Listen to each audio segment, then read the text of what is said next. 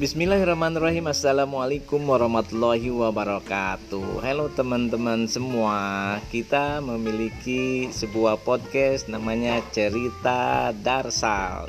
Ini untuk pendidikan. Bagaimana kita bisa bercerita tentang belajar kita Tentang kegiatan harian kita. Pokoknya semua cerita yang baik-baik yang kita kerjakan dan yang kita inginkan kita bisa ceritakan dan simak di sini terutama adalah tentang hal-hal yang positif yang mendukung kepada kebaikan pribadi dan karakter kita.